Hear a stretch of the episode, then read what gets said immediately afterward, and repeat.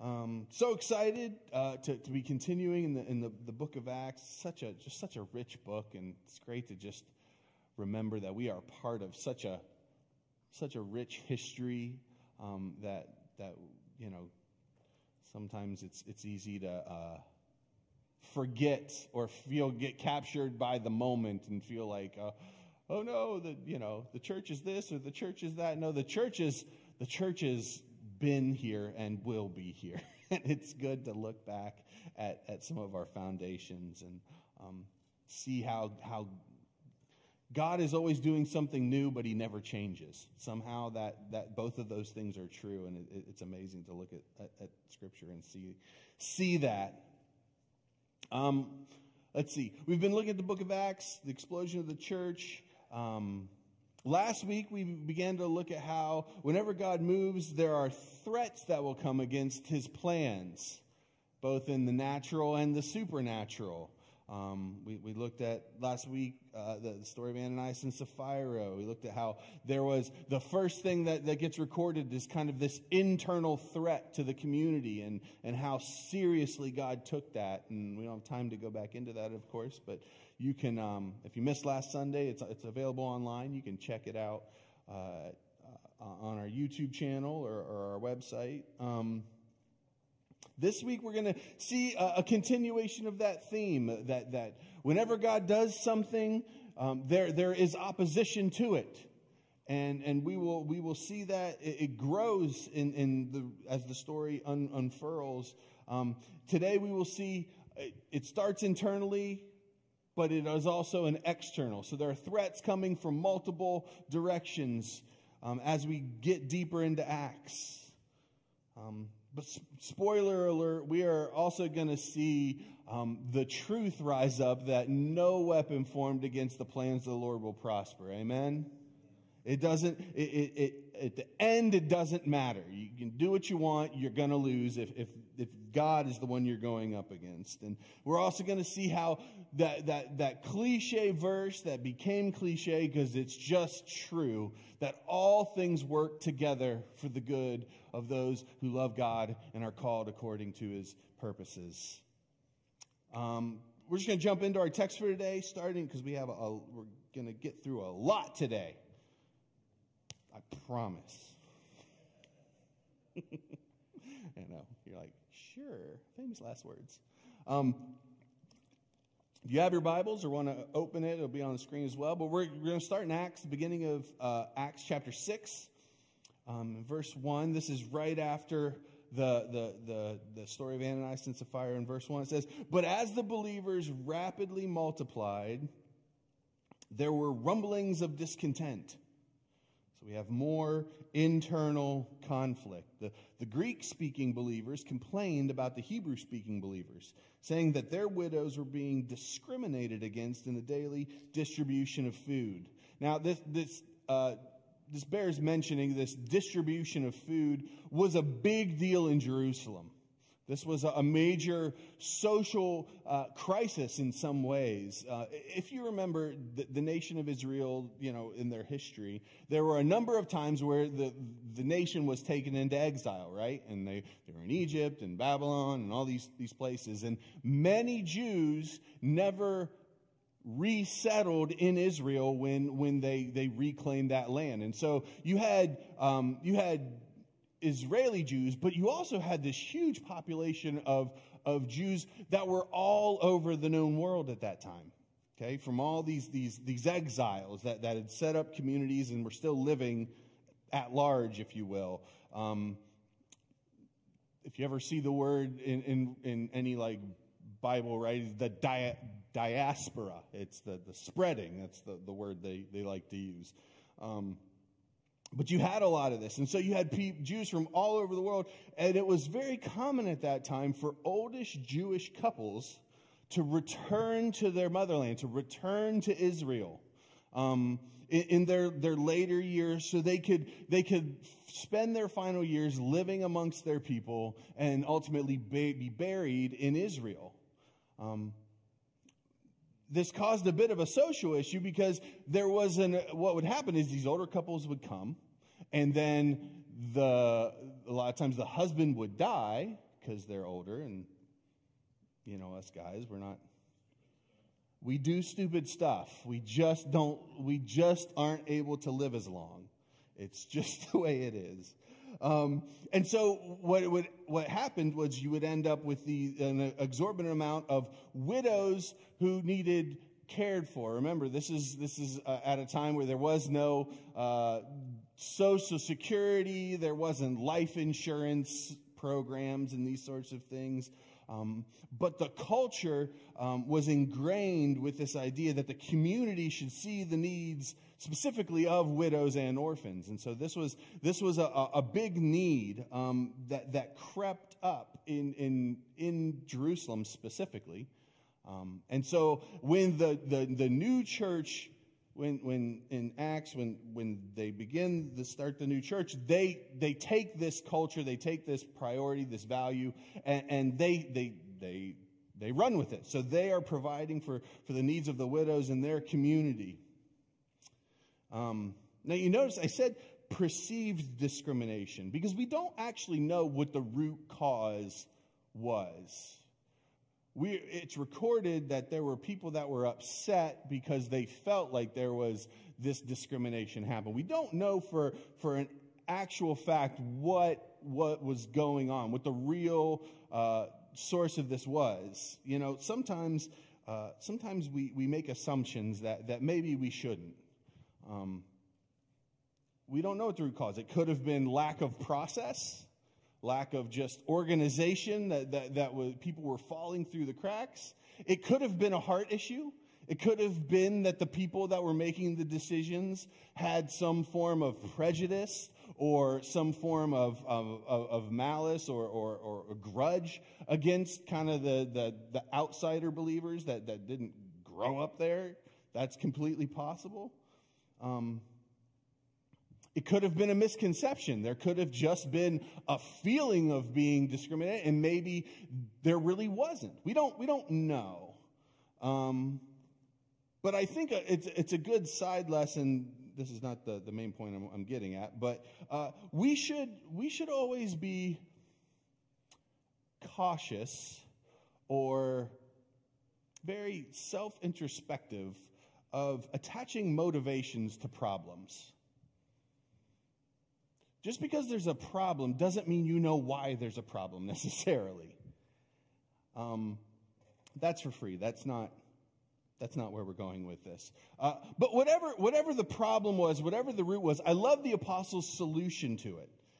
It, it, it. we see in verse, starting in verse, in verse 2, if we keep reading, it says, So the 12 called a meeting of all the believers. So the apostles, these, uh, this group of Greek speaking believers come to, hey, we, we see this problem. Our, the, the Greek speaking uh, uh, widows are not getting taken care of. And, and, and what are you going to do about it? And so the apostles call this meeting and they say, we apostles should spend our time teaching the word of God, not running a food program.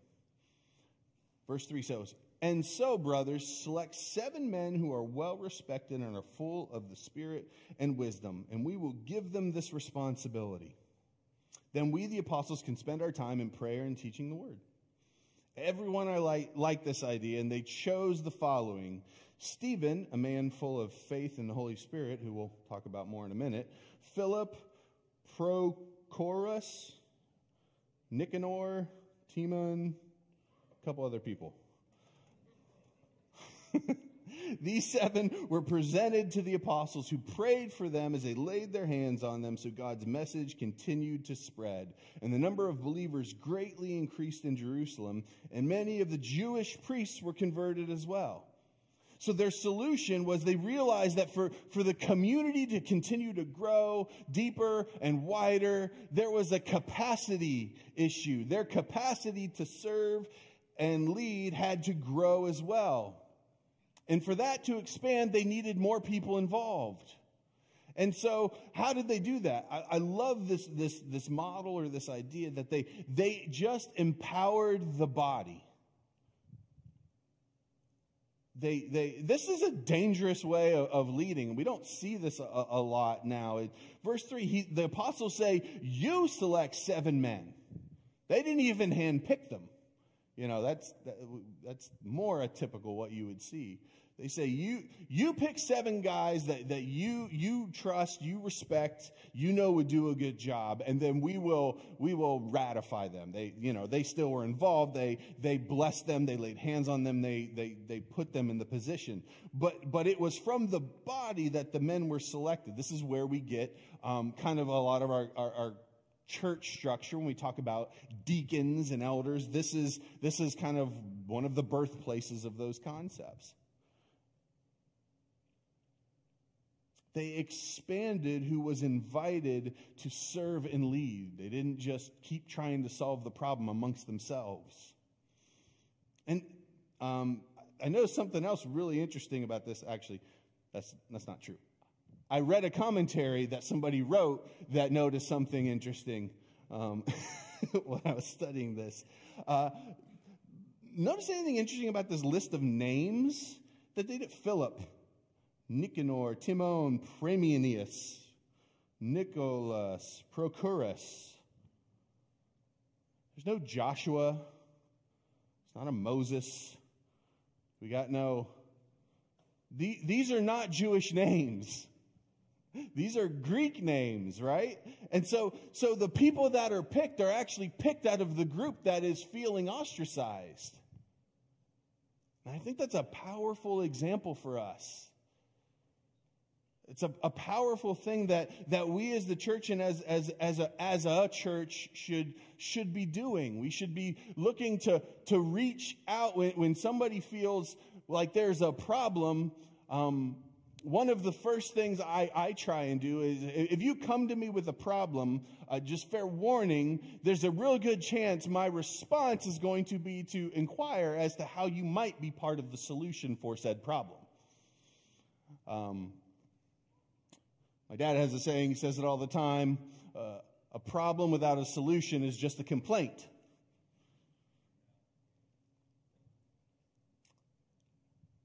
And so we see here this kind of amazing, um, led by the Holy Spirit, the early church was, was quick to reach out and to invite other people in to become part of the, the, the capacity increasing leadership of, of the group. And I think we're experiencing to some extent these issues here at Christian Assembly right now. That there are areas that we want to grow in and expand in.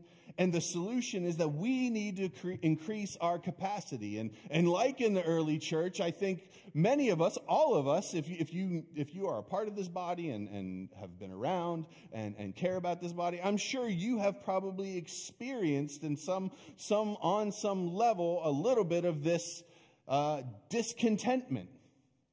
Uh, you notice something. Oh, this, this, this could be better. I wish this was a little different. Or why aren't we doing more of this? And I'm here to say that those, those, noticing those things is, is actually a good thing. It's actually a good thing. And it's, what I believe is it's God actually calling us to increase our capacity. We need to increase our capacity in, in, in many areas. Um, but I just want to highlight a couple. Uh, children's ministry, our hospitality ministry, which is, you know, helping new folks get connected and feel welcomed and all that. Um, our, our AV media, streaming, you know, the, I, I have a love hate relationship with technology. It, it allows us to do, to do more and do some amazing things, but it also it very quickly it, it, grows and demands more attention and more effort as the more you get into it. And we, we have, uh, we have some, some needs uh, of people that don't write yourself off, say, oh, I'm not a video guy or I'm not a, I'm not a, you know, a, a computer genius. That's not what we're that's not what we're, we're needing. We, we just need people that, I mean, if you can, if you use a computer at work, you can probably serve in that area. Um, our food pantry, you know, uh, we, we've been running it for years. It's amazing. Um, but, but there are, it, it runs because we have a very small group uh, of dedicated people. And, and to be honest, some of them could use a break Um, they, they we, we, we should be able to not have everybody serving as much as they are, and, and other people should be stepping in so that it's more of a balance. It, it's not the totality of all of their free time. God bless Steve Brenner, who runs our food bank, has been doing it faithfully for a really long time. I'm not even going to guess how many years. Um, I think it's funny, you know, we're, we're, we're about to read about Stephen who, who helped run the food bank in the first church, and we got one of our own. Um, hopefully, ours has a better retirement plan than the one we're about to read about, but. uh, so all that to say, as you leave today, we have some information um, that they're going to hand you at the, the desk, and I would encourage, or at the, the doors you go out, that just gives you some ideas, a short synopsis of some of these areas that you can get plugged in um, with. And I would encourage you to uh, be open and seriously consider if you're not plugged in, if you're not serving, um, if you haven't found your spot yet, um, there are practical ways that we can serve each other. This is a way, this is a real tangible way that we can, we can love each other and we can, we can ex- together expand our capacity to, to love our city and to love each other and to welcome more people who need to hear the truth of the gospel um, and feel his love and, and be a part of a community that, that, that is transformative. Um, so those you'll get those on your way out, and they'll show you. They'll, on there, there'll be some simple information on how to get plugged in. Um, so that's our first kind of point for today. But then the story kind of shifts. Okay, we go from the church to eh, the story's not going to shift to to follow one of these guys, and um, and we get an amazing picture of what it looks like to be a devoted servant of Jesus.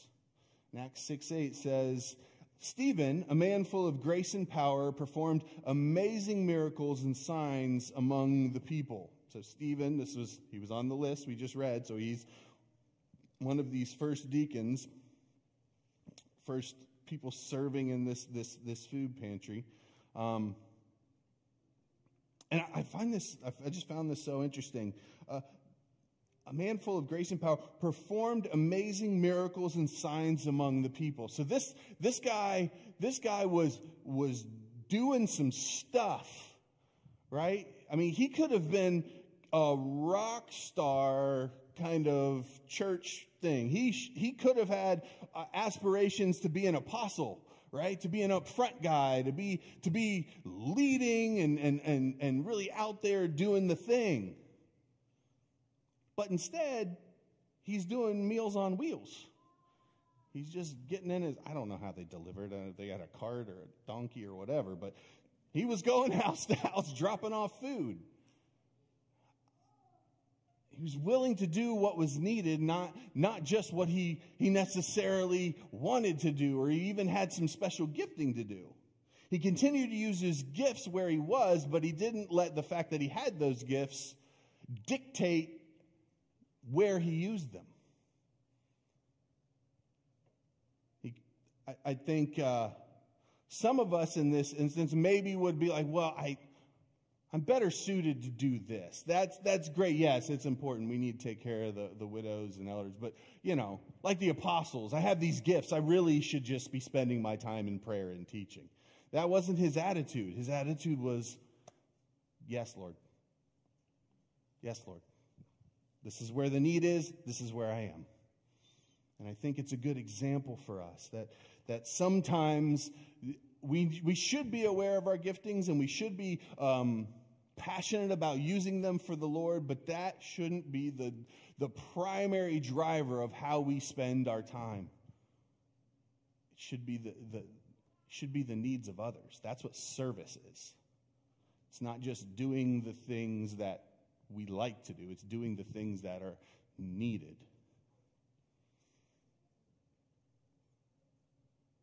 But we see in the rest of this story, when we're faithful, God, God has a plan, a significant plan, even if it's not the one that we thought of. In verse 9 it says, But one day some men from the synagogue of freed slaves, as it was called, started to debate, debate with them. They were Jews from Cyrene and Alexandria, Cilicia, and uh, the praise, province of Asia. None of them could stand against his wisdom and the spirit with which Stephen spoke.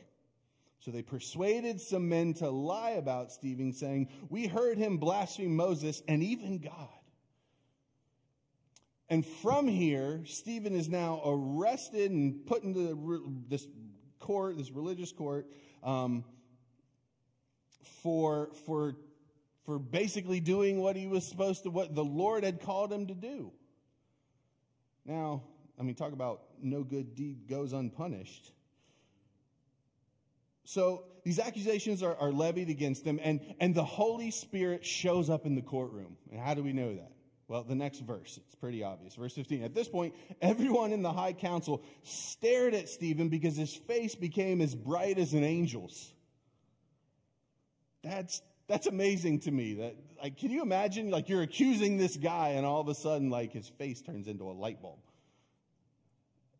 Had to have been a little uh, disconcerting and maybe threw off their, their aggressiveness a little bit because they, you know, they're levying all these accusations, and then the high priest in the next verse kind of like it just goes a little more straightforward. Then the high priest asked Stephen, "Are these true?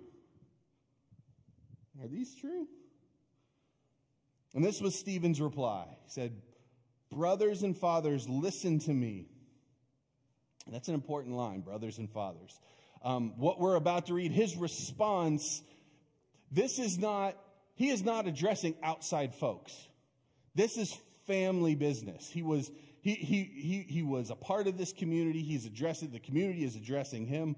And so what we see here is, um, is not the first interaction between these people. And, and that, I just make that point now because we'll, we'll talk a little bit more about that later, why, that's, why that matters. Um, but he says, Brothers and fathers, listen to me. Our glorious God appeared to our ancestor Abraham in Mesopotamia before he settled in Haran. And then for the next 40 plus verses, we're not going to read it all, um, because for the next 40 plus verses, that's a lot of verses, he lays out the whole history of Israel. The accusations against him are that, that he's blaspheming Moses and God. So he's basically, he's taking the, the, our history and lying about God and lying about our people. And so he, in his defense, lays out flawlessly the, the history of Israel.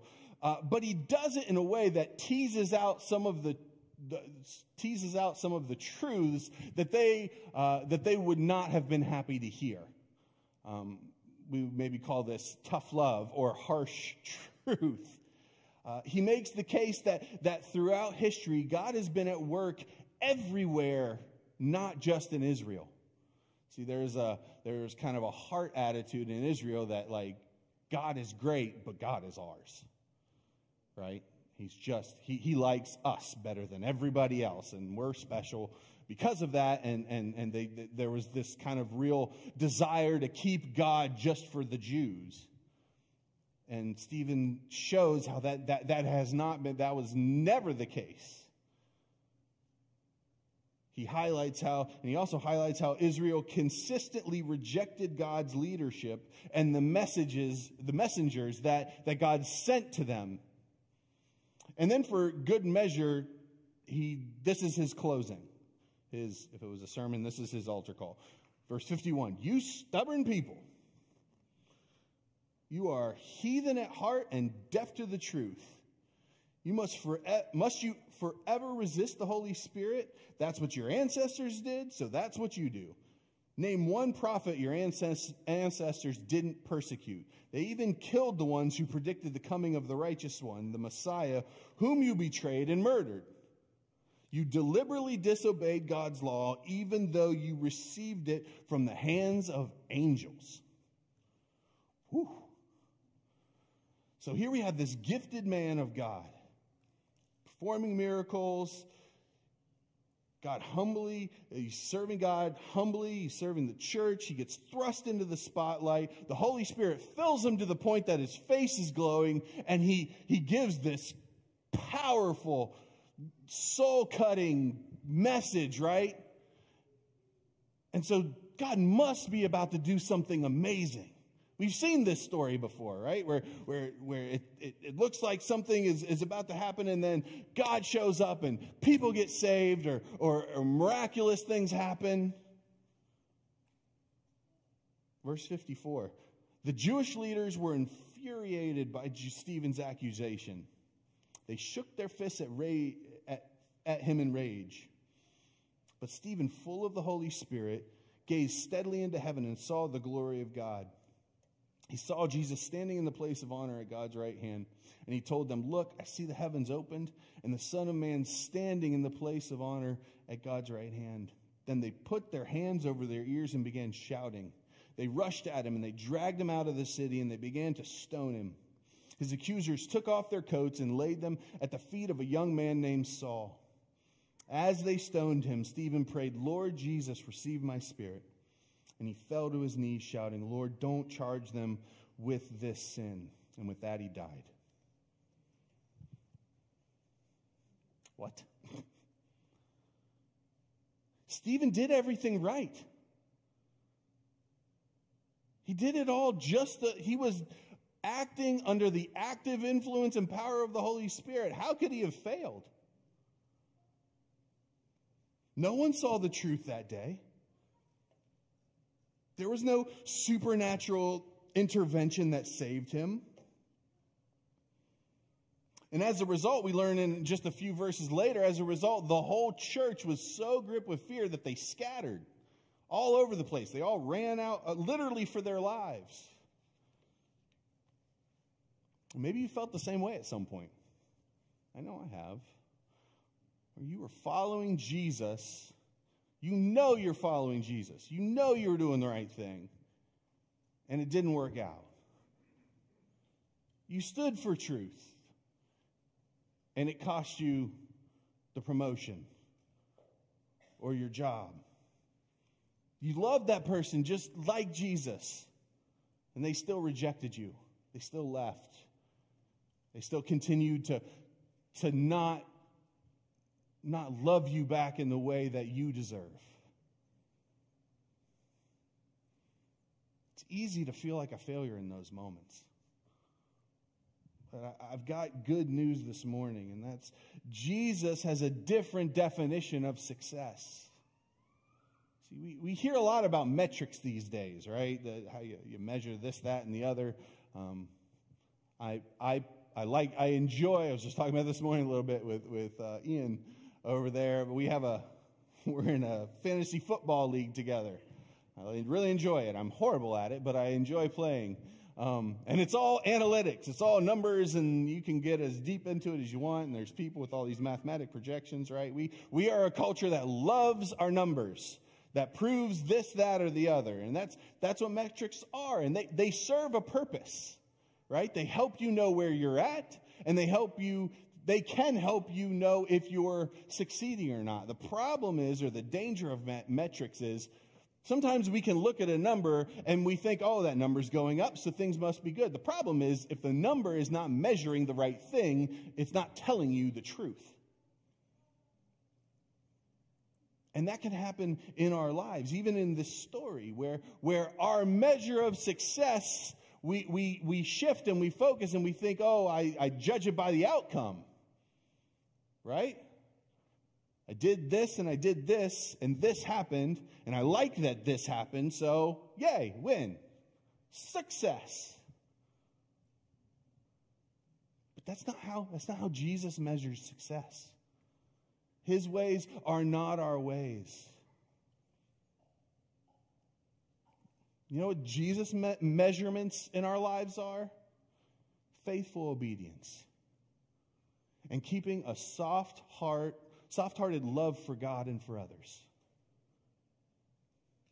And when we take that those metrics, let's we can take those. Let's look at this story again. We'll see we'll, we'll maybe come out with a different outcome. Let's look at the story again, but through this lens, through Jesus' lens. The Jewish leaders were infuriated by Stephen's accusation, they shook their fists at him in rage. Listen, but Stephen, full of the Holy Spirit, gazed steadily into heaven and saw the glory of God, and he saw Jesus standing in the place of honor at God's right hand. Listen, whenever we read in Scripture about Jesus being at God's right at the right hand of the Father, he's almost he's almost always sitting. Why is he standing in this story?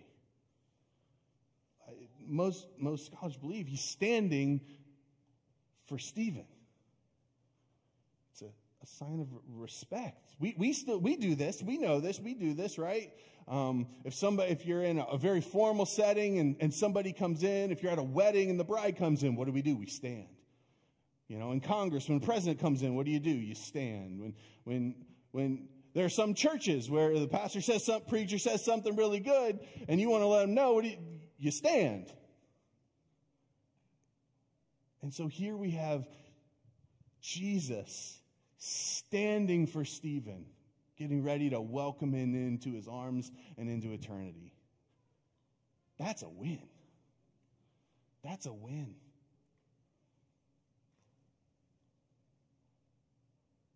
And if we continue to read, verse 58 says, And they dragged Stephen out of the city and they began to stone him.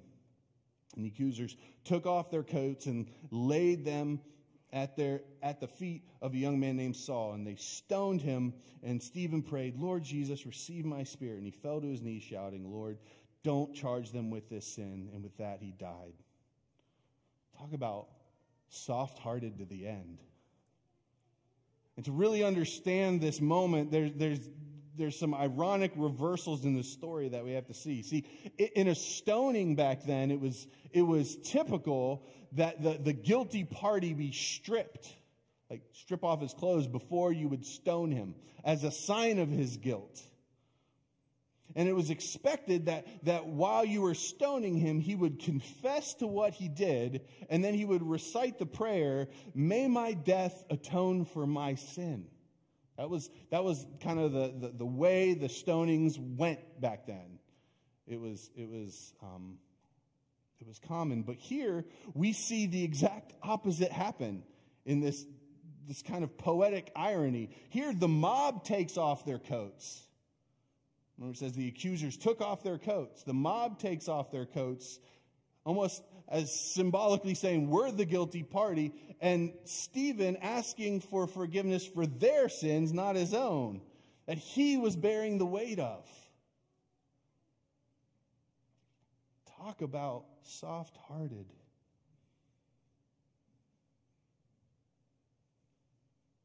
Listen, you may be feeling like a failure in an area of your life where Lord, the Lord is actually giving you a standing ovation right now.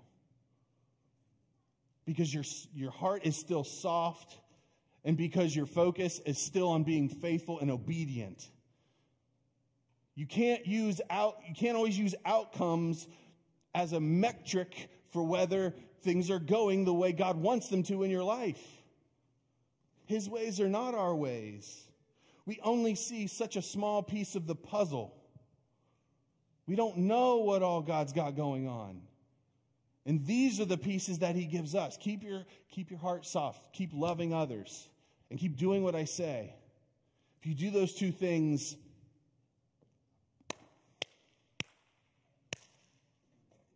we're good. We're good.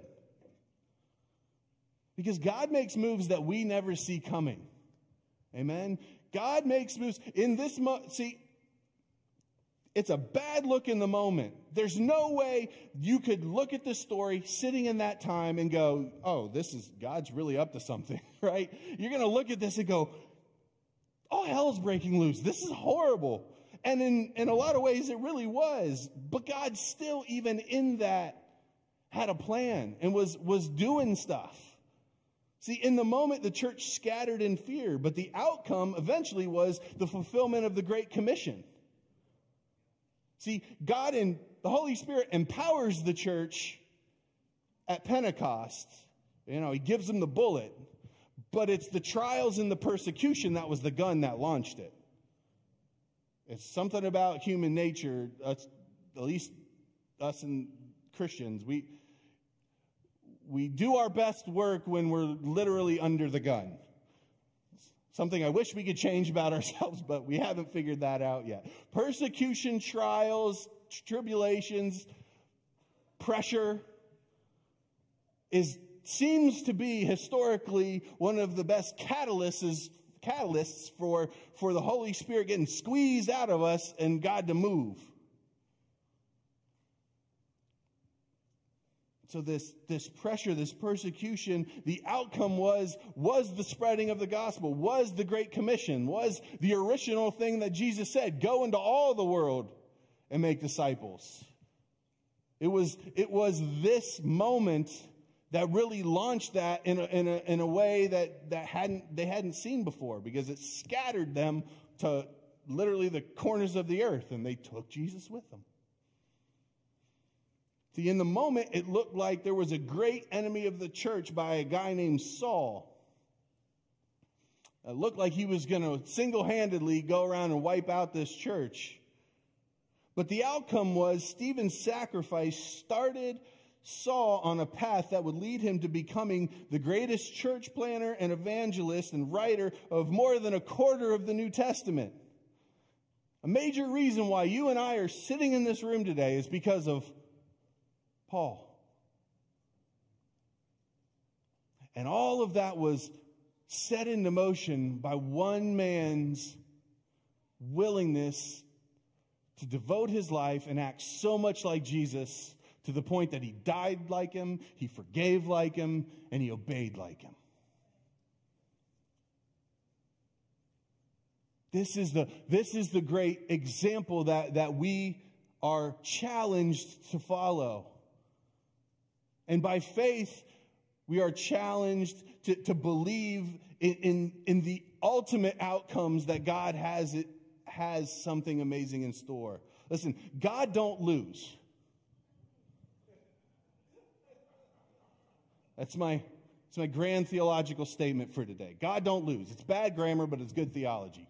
God don't lose. Your faithfulness and soft heartedness today will be a seed that God will use to grow a field tomorrow. Bet on it. May not be the way you think. It may not be for the people you wished it was for. More on that next week.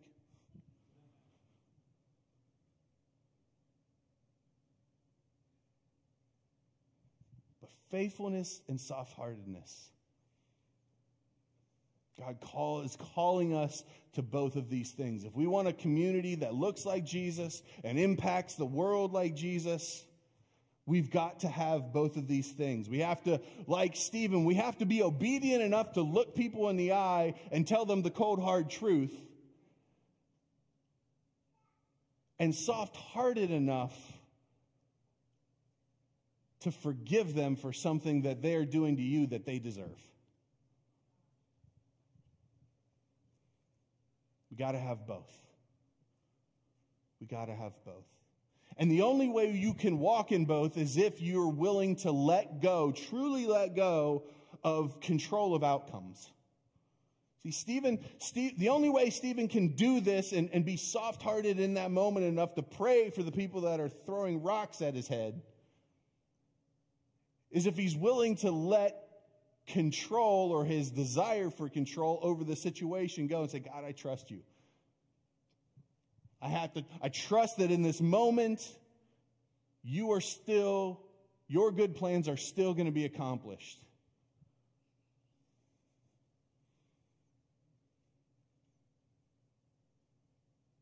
And if we'll do that, if we'll live lives like that, think we'll be amazed at what our life looks like moving forward.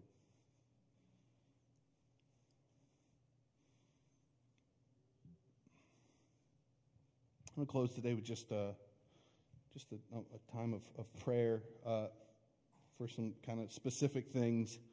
Um, if you guys want to stand for a moment, we'll.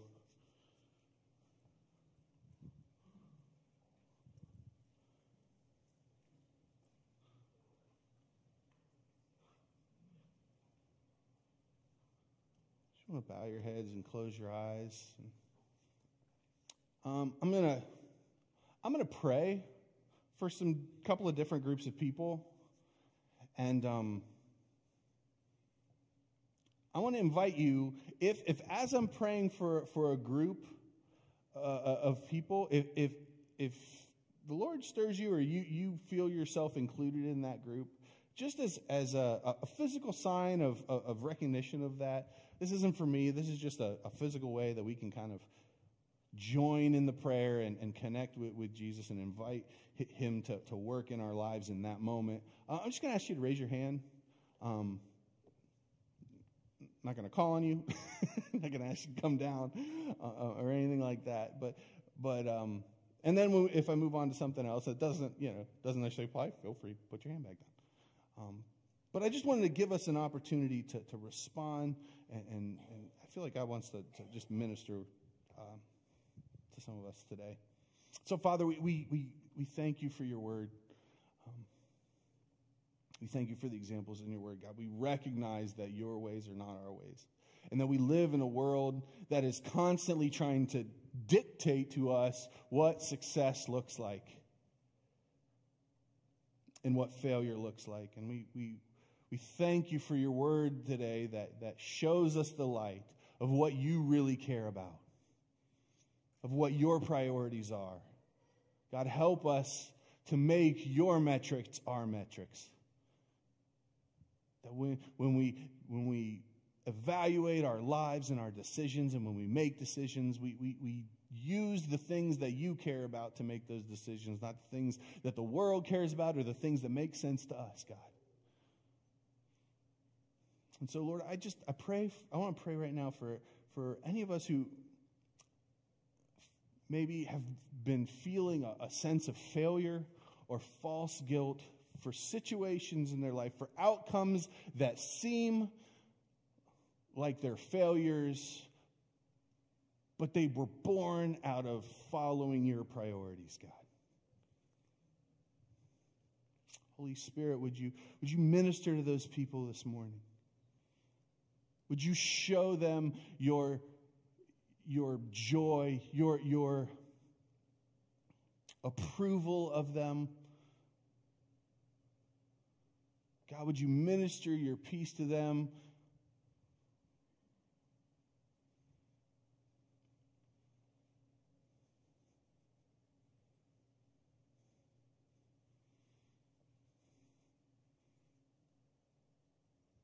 God, when when we follow you, when we are faithful, there is no failure.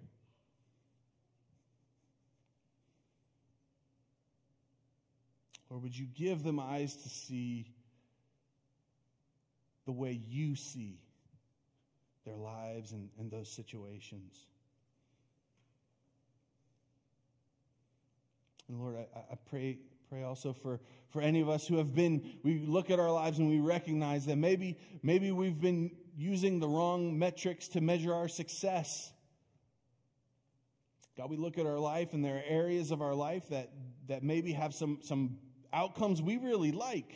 And so we've put that in the win column, but maybe there, there's something there, there's something there in the way we arrived at it that, that's not that you don't count it as a win, God. Would you reveal that to us?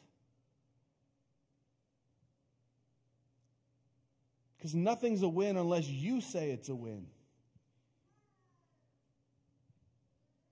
God, would you convict us of those areas that we take pride in that you don't?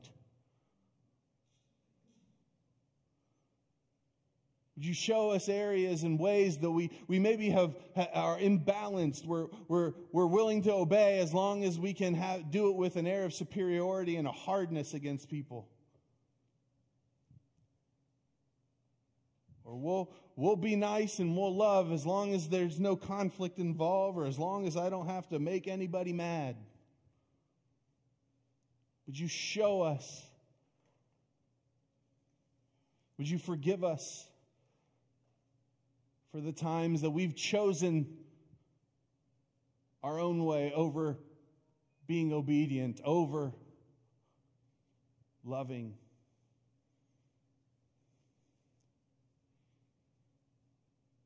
God, I, pray for each of us, God, that you would, you would help us find our place in the community, um, both relationally to connect with each other and to grow, but also to serve.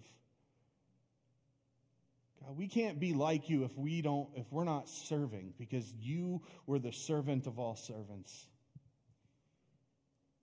God, we, we don't we don't want to do things just to be busy to prove that we love you, but we also know that you build in us a heart to serve and you, you can minister through us and teach us things and, and, and we can love each other through simple acts of service, God. So I ask that you would, you would show each of us what our part is.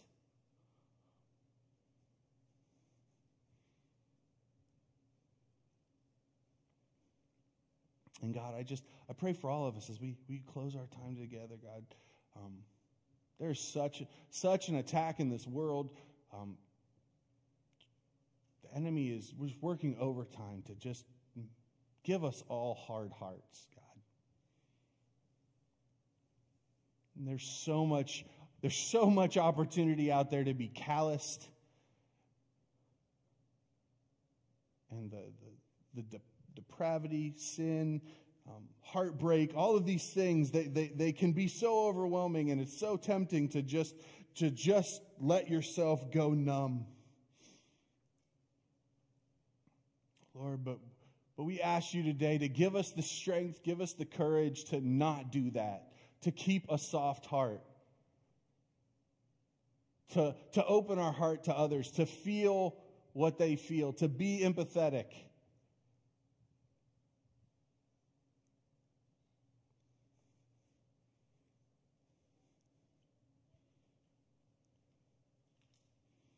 God, we thank you that by your Holy Spirit, you, you empower us to live a life that we can be, not just do different things and act different, but be different.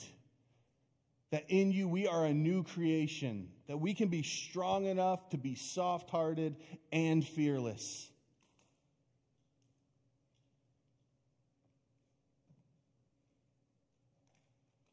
God, I thank you for, for this moment. I thank you for, for, for ministering to us today.